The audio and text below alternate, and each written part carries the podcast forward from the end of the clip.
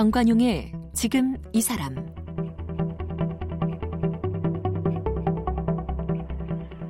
여러분 안녕하십니까 정관용입니다. 1980년대, 90년대까지 SF 영화나 소설, 애니메이션 등등에서 미래를 이야기할 때 자주 등장했던 시점이 바로 2020년이었습니다. 2020년이 되면 뭐 집집마다 로봇이 한 대씩 있고 우주 여행도 쉽게 갈 수 있다. 뭐 이렇게 그려졌던 바로 그 2020년이 우리 앞에 어, 밝았네요. 올 한 해는 어떤 트렌드가 주목을 받고 우리 사회를 움직이게 될까? 오늘은 그 해마다 트렌드 전망서를 출간하고 있는 어, 그 트렌드 전문가입니다. 날카로운 상상력 연구소의 김용섭 소장과 2020년 한국 사회 주요 트렌드 이야기 들어보겠습니다.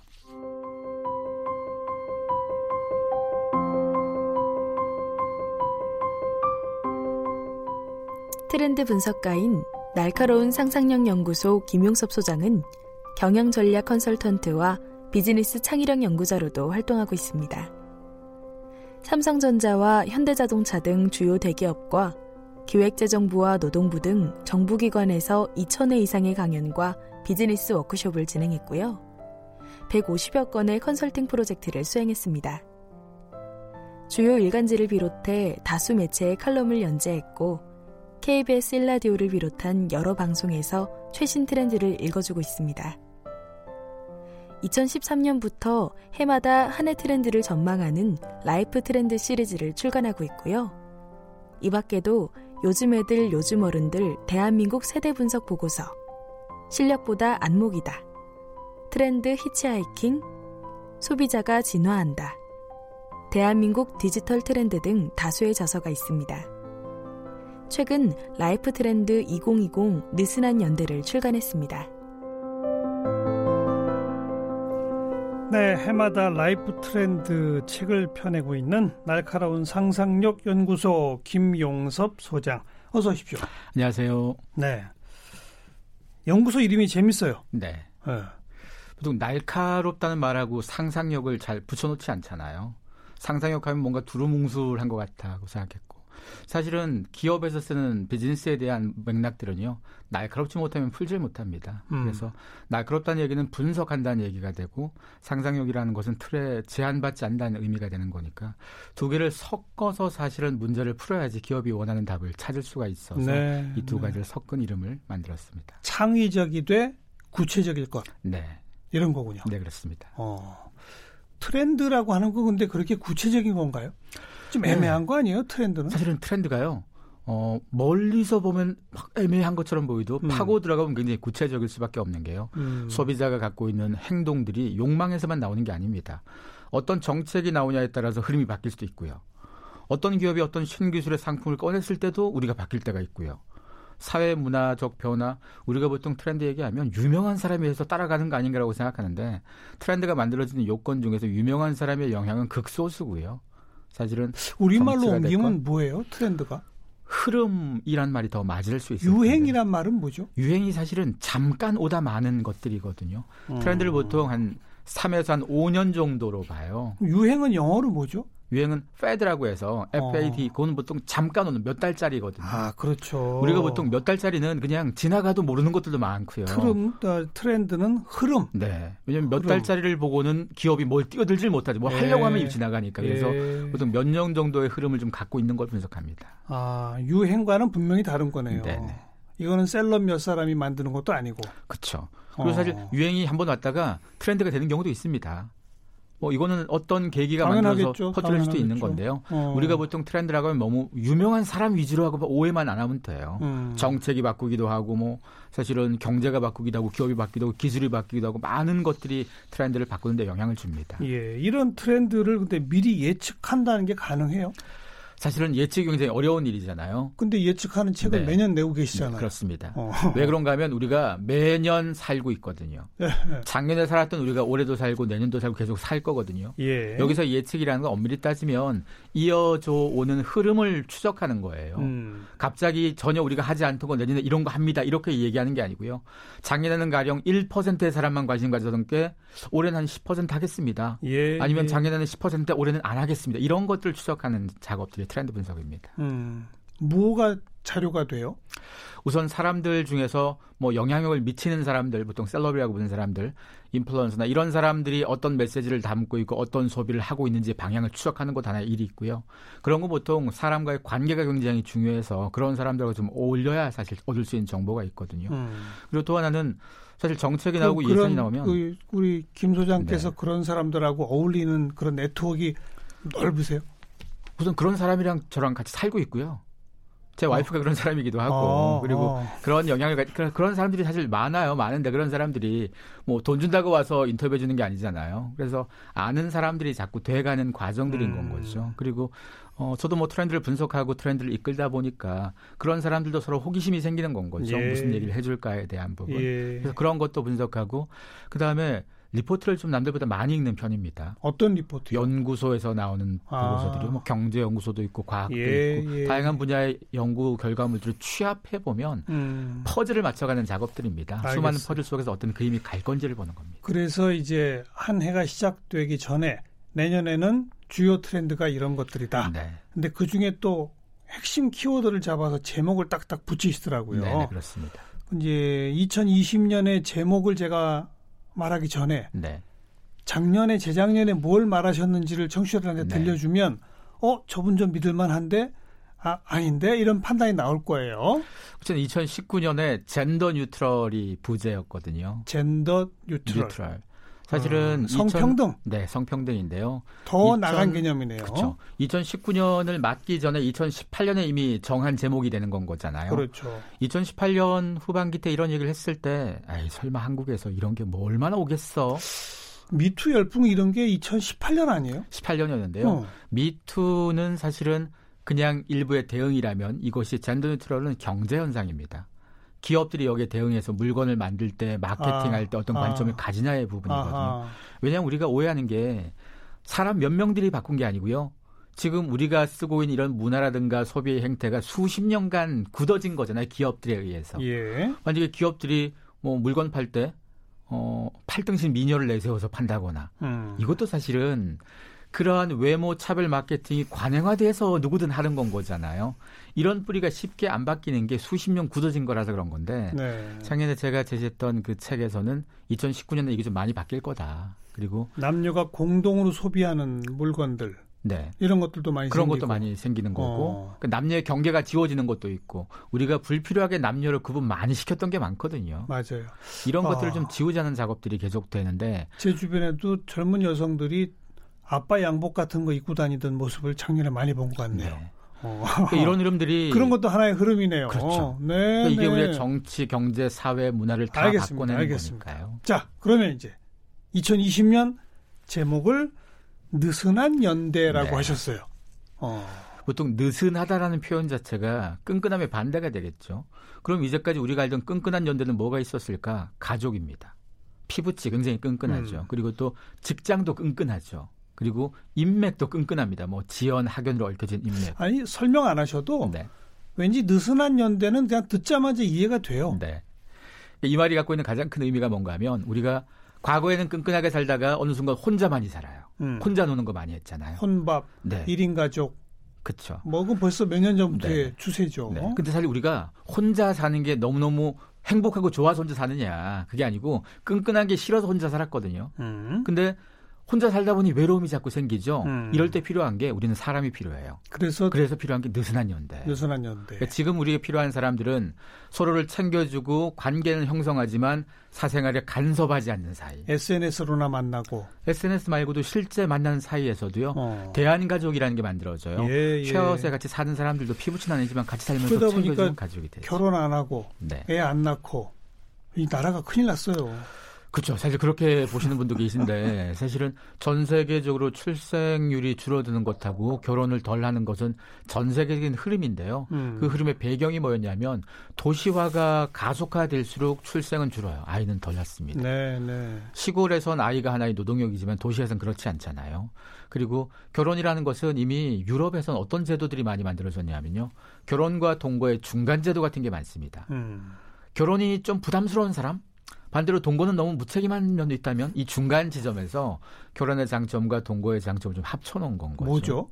그래서 프랑스도 있고 뭐 스웨덴도 있고 많은 나라 그런 제도를 갖고 있어요. 그래서 동거인데 법적으로 보호를 해주는 거죠. 예, 예. 뭐 양육이라던가. 근데 뭐 혼인 신고는 안 돼 있는. 그렇게 신고는 돼 있지만 이걸 갈라서는 작업들이 굉장히 수월해요. 아, 결혼보다. 이혼이 쉬운. 그렇죠. 어, 그래서 예, 예. 아직까지 뭐 이혼에 부담스러운 사람도 있고 결혼이 너무 끈끈해서 부담스러운 사람도 있고 음. 결혼 제도가 우리가 만든 게 아니잖아요. 또 얼마 전부터 졸혼이라는 것도 느슨한 네. 연대 하나네요. 그렇죠. 어. 사실 이게 시대가 바뀌면서 결혼이란 제도를 그 시대에 맞게끔 보정하는 작업들인데요. 우리는 그동안 보정 작업을 많이 하지 않았습니다. 그걸 하지 않은 채로 아이 나 결혼해 이걸 요구했는데 예, 이걸 예. 20, 30대가 못 받아들여주고 있습니다. 예. 그래서 어, 다른 나라에선 그보다 먼저 결혼 제도를 보정시키는 작업들을 해서 끈끈함을 좀 덜어내는 작업들을 많이 했더니 사실 프랑스 같은 경우는 출생률이 1.96쯤 나와요. 다시 올라간 거죠. 네, 우리가 0.98쯤 되거든요. 그러니까요. 그 배경 중에 하나가 뭔가 하면요. 프랑스에서 태어난 아이의 60% 정도가 엄마 아빠가 결혼하지 않았습니다.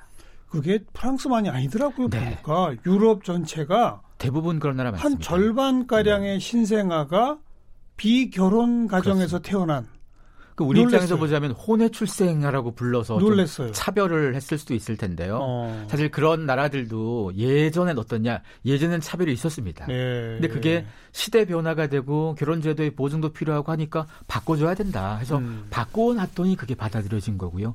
미국도 사실 한 40% 정도의 아이가 그렇게 엄마 아빠가 결혼하지 않았거든요. 우리나라도 빨리 그, 런 제도는 만들어야 돼요. 그렇죠. 우리는 1.9%만 그렇고 그런 아이도 해외 입양 보내는 경우가 생겼어요. 참 안타까운 일인 거죠. 큰일 났어요. 네.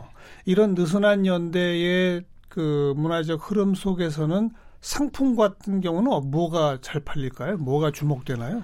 우선 느슨하다는 거니까 같이 뭉쳐서 노는 걸 상대적으로 좀 덜 할 수 있겠죠. 음. 회식과 관련돼서 뭐 술집이 많이 음. 퇴조하는 게 그런 경향이잖아요. 술집. 네. 그게 만약에 어려워지는 식, 식당들. 가운데 좀 대형 네, 식당들. 네, 그렇죠. 반대로 뭐가 뜨느냐? 혼자 보통 음. 어울리게 되면 자기 관리를 잘합니다. 피부 관리도 그렇고 어. 몸매 관리, 운동도 그렇고 어. 그리고 혼자 사는 사람들이 지킬 건 자기 자신 사실 자기가 자기를 책임질 수밖에 없잖아요. 예. 그러다 보니까 건강에 더 신경 씁니다. 어. 그래서 건강 관련된 산업, 다이어트 관련된 산업 이런 쪽은 계속 커지고요. 사람들이 어울려 놀아야 될 공간들이 필요하잖아요. 음. 그게 카페입니다. 음. 카페도 그렇고 일도 같이 모여 살수 있는 스터디 카페 같은 것도 많이 만들어지고 이런 건 좀 호황입니다. 음. 반려동물 쪽도 좀? 네, 그렇습니다. 그렇죠. 반려동물 중에서도 가장 주목할 동물이 고양인데요. 전 세계적으로 우리가 동물 하면 개를 주로 많이 생각했잖아요. 음. 근데 상당수의 나라가 개 숫자보다 고양이 숫자가 지금 초월한 경우가 많습니다. 우리는 여전히 개가 아직은 많, 개가 더 많긴 많죠. 하지만 최근에 추세로 보면 고양이가 급증세라서 머지않아 추월할지도 모르는데요. 그건 왜 그래요? 이게 사실 개가 가지는 가장 큰 장점이 뭔가 하면 충성심입니다. 네. 가장 큰 단점이 뭔가 하면 충성심입니다.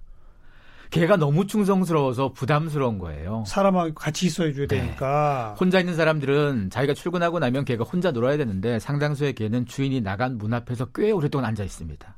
근데 고양이는 다르죠. 고양이는 의존적인 경향이 좀 줄어서요. 음. 혼자 잘 놀기도 하고 잠도 우선 많이 자고 음. 이러다 보니까 혼자 사는 사람 입장에선 자기 외로움 덜 자고 누군가를 외롭게 하는 게 미안한데 고양이는 음. 상대적으로 그게 좀 덜하니까 예, 선택지가 예. 되는 건 거죠. 어찌 예. 보면 개가 끈끈한 연대 동물이고 고양이가 느슨한 연대 동물입니다. 그러네요.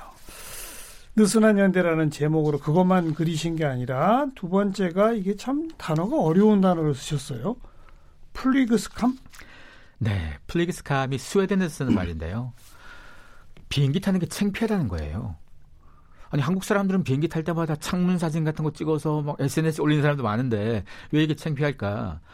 1인당 1km 이동하는데 발생하는 탄소 배출량이 비행기가 기차보다 20배쯤 높습니다. 오. 이것 때문에 유럽 사람들이 옛날에는 기차로 많이 이동했잖아요. 네. 저비용 항공 때문에 기차 이동 안 하고 비행기만이 타는데요. 스웨덴에서 이게 제기가 된 겁니다. 그 무슨 그열몇 열여섯 살짜리 툰베리? 그레타 툰베리. 네네네. 그 소녀가 비행기 안 타고 네. 기차 타고 배 타고 다니잖아요. 맞습니다. 어. 그 2003년생이니까 뭐 사실 어리다고도 표현할 수 있는데요. 이분이 세계적인 환경운동가잖아요. 예. 타임이 뽑은 2019년 올해의 인물이 사실 그분이 되시기도 했는데요. 플릭스캄을 전 세계에 퍼뜨린 분인데 놀랍게도 이분이 뉴욕에 사는 기후행동회의를 작년에 갔을 때 배 타고 요트 타고 갔습니다. 그러니까 15일 걸려서 음. 태양광과 풍력으로만 가는 배를 타고 갔는데요. 더 놀라운 건 이분의 어머니 아버지예요. 어머니가 유명한 오페라 가수 말레나 이른만이라는 분이고 아버지는 스반테 툼블렌 도 유명한 작가인데요. 두 분 다 플리그스캄을 해요. 딱 여기까지만 들으면 아 엄마 아빠가 해서 아이가 영향을 받았구나라고 보잖아요. 반대입니다. 음. 아이가 아홉 살 때부터 기후 문제 신경 쓰다 보니까 엄마 아빠를 바꿔놓은 건 거예요. 이게 스웨덴에서 퍼져나가고 전 세계에 퍼져나가서 이제는 비행기 타는 게 창피하다 이런 말이 나오고 비행기를 몰래 탄다는 말도 나오고 이게 스웨덴만 나온 게 아니고요. 유럽에서 이런 말들이 자꾸 생성되고 있어요. 이게 우리나라에도 온다고요? 우리나라에도 올 가능성이 있는 게요.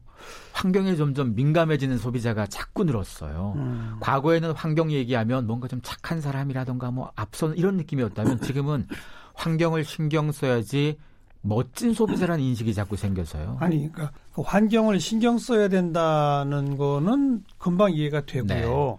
네. 요즘 그 공익 광고 같은 데도 그런 거 나오잖아요. 저는 일회용품 필요 없어요. 네네. 막 네. 이런 사람들 나오잖아요. 네.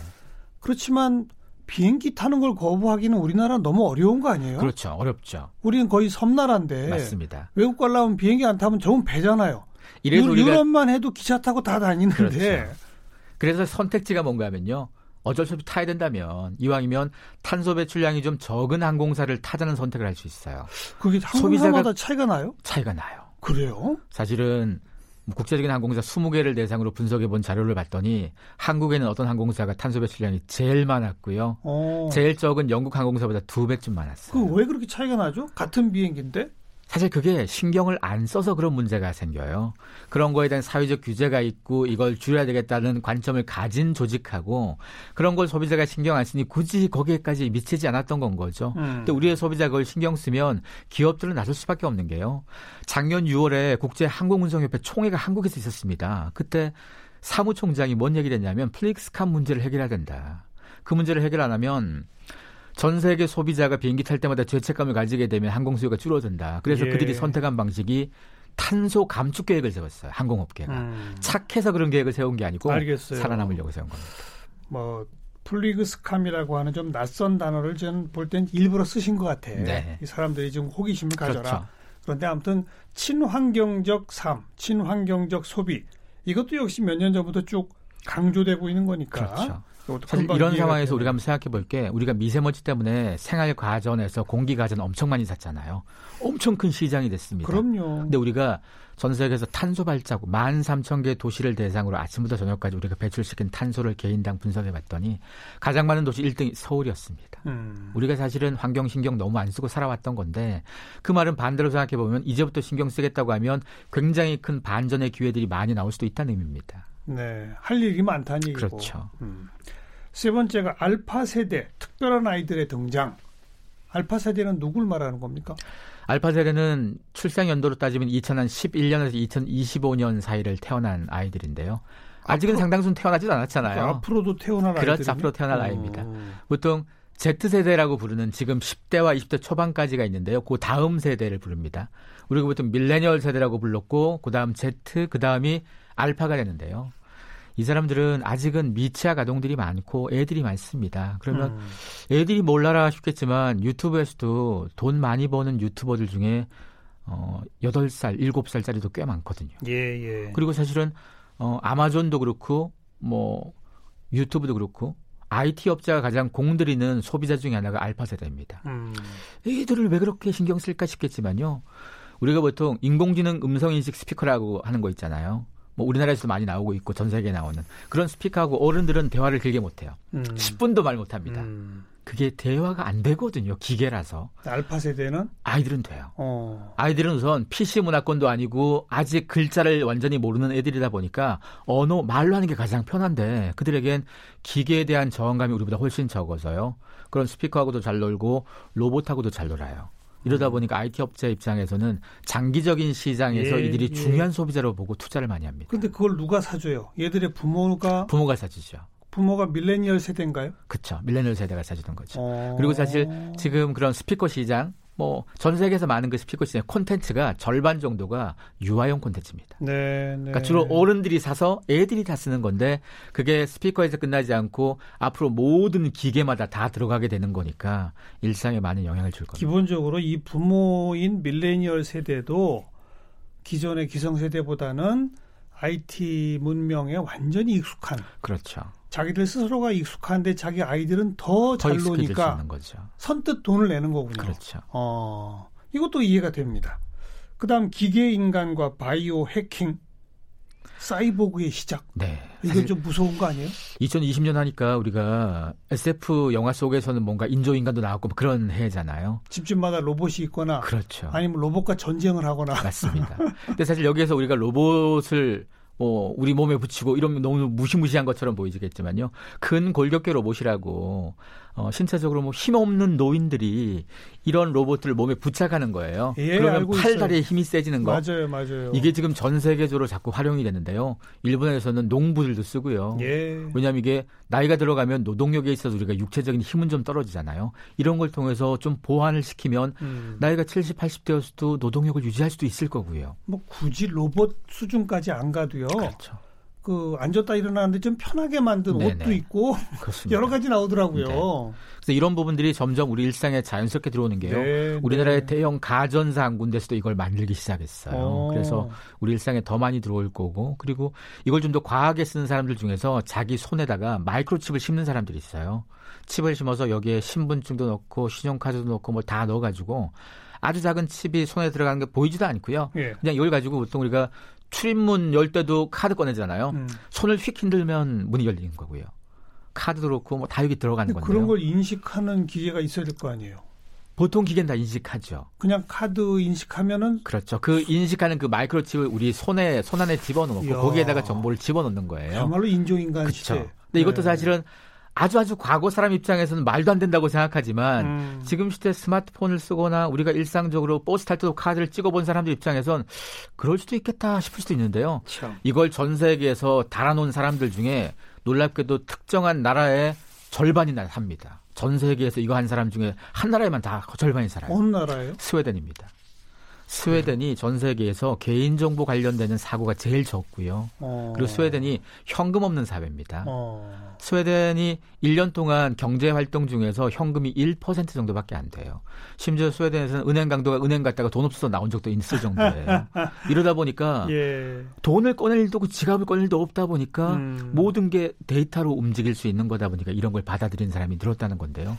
다른 나라에서도 확산될 수 있습니다. 그래도 아직 많은 숫자는 아니죠. 아직 많지는 않습니다. 그런데, 그런데 이제 손에다 그런 칩을 심은 사람 중 어, 그렇죠. 스웨덴이 유독 많은 건 거고. 스웨덴에 많다 뿐이지 네. 스웨덴 인구의 절반이 그 정도는 아닙니다. 전혀 아닌 거죠. 네네, 맞습니다. 김용섭 소장은 혹시 손가락에 그런 거 넣을래요? 저는 안 넣을 겁니다. 네. 네. 저는 안 넣을 거예요. 시간이 좀 지나면 넣을 수도 있을 것 같아요. 저는 시간 지나도 안 넣어요. 왜냐하면 우리가 이미 인공관절부터 인공심장도 그렇고 몸에 받아들이는 게 꽤 많습니다.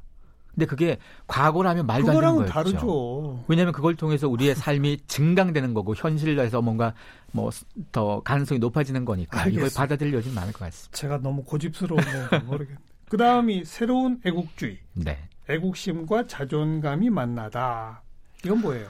보통 애국심 마케팅을 가장 많이 할 때가 뭔가 이벤트가 있을 텐데요. 2020년이 올림픽이 있잖아요. 근데 올림픽만 있는 게 아니고 전 세계적으로 선거 있는 나라도 되게 많고요. 우리도 총선 우리도 있고, 있고 뭐 미국은 대선도 대선 있고, 있고, 그리고 각 나라들 간에 이 갈등이 사실은 많은데 상당수의 갈등이 또 무역과 경제와 연관되는 갈등이라서요. 이런 건 사실은 경제가 썩 좋지 않은 상황에선 쉽게 뭐 봉합되기도 어려울 수도 있고요. 예, 그리고 예. 어, 이런 시기에 올림픽이란 이벤트는 굉장히 치열한 이벤트가 될 수가 있어서 음. 각 기업들도 지금 애국심 마케팅을 역대 최고로 준비를 많이 하고 있어요. 오. 어. 그래서 애국심이라는 관점에 대한 변화, 더 이상 뭐 국가에 대한 맹목적 관점은 아니겠지만 과거와 좀 다른 애국심에 대한 태도도 자꾸 나오기 시작하고 이런 부분들 애국에 대한 다양한 관점들이 더 많이 증폭될 한 겁니다. 맨 처음에 우리 짚었던 느슨한 연대 네. 거기는 뭐 지연, 혈연, 학연 이런 거 싫어하잖아요. 네네. 근데 애국심하고는 관계가 있나요? 그게 지연, 학연, 혈연 이게 누군가에게 도움이 되고 누군가에게 손해를 끼치는 음. 어떤 이기적으로 쓰일 때 싫어하는 거예요. 음. 사람들을 싫어하는 건 아니고 어. 울려 노는 건 좋은데 그것 때문에 누가 부정청탁하거나 뭐 낙하산 네. 이런 걸 싫어하는 건 네. 거죠. 애국이라는 것 자체가 뭐 모두가 자긍심 생기고 끈끈이 뭉치는 건 좋은데 그것 때문에 훨씬 크군요. 그렇죠. 어. 그것 때문에 만약에 편가르기가 되어서 애국이라는 키워드로 뭔가 뭐 싸우는 이 관점은 또 싫어한다 이거죠. 네, 네. 지금까지 다섯 가지 이게 이제 part one의 culture code네요. 네네. 이, 이게 가장 바탕에 깔려 있는 거겠죠. 그 기본적으로 우리가 갖고 있는 문화적인 네, 문화적인. 환경들이 되는 그죠? 거니까. 네. 이런 다섯 가지의 culture code 위에 사람들은 이제 다양한 방식으로 조합해서 자기 네. 삶을 살아가겠죠. 그렇죠. 거기다 소비도 하고 뭐 음. 다양한 가치를 만들겠죠. 뭐 우리 청취자분들한테 2020년 이런 코드 속에 어떻게 살아라 좀 조언을 한마디 해주신다면. 사실 2020년이 되건 뭐 어떤 해가 되건 상관없는데요. 음. 우리가 트렌드라는 정보를 들을 때마다 저거 무조건 따라가야지 이렇게만 하지 말아주세요. 그런 트렌드를 지금 듣고 그러라고 말씀하신 거 아니에요? 아니죠. 여태까지 듣고 나서 아 저 트렌드가 나에게 어떤 의미가 있지를 해석하는 작업들이 필요해요. 아. 사람들은 트렌드를 마치 무슨 참고서 숙제 베끼듯이 많이 해요. 이게 트렌드라고 하면 다 따라갈 국리 많은데요. 그러니까 들어보고 저도 다, 대뜸 물어봤잖아요. 손가락에 그 칩 심으실래요? 네.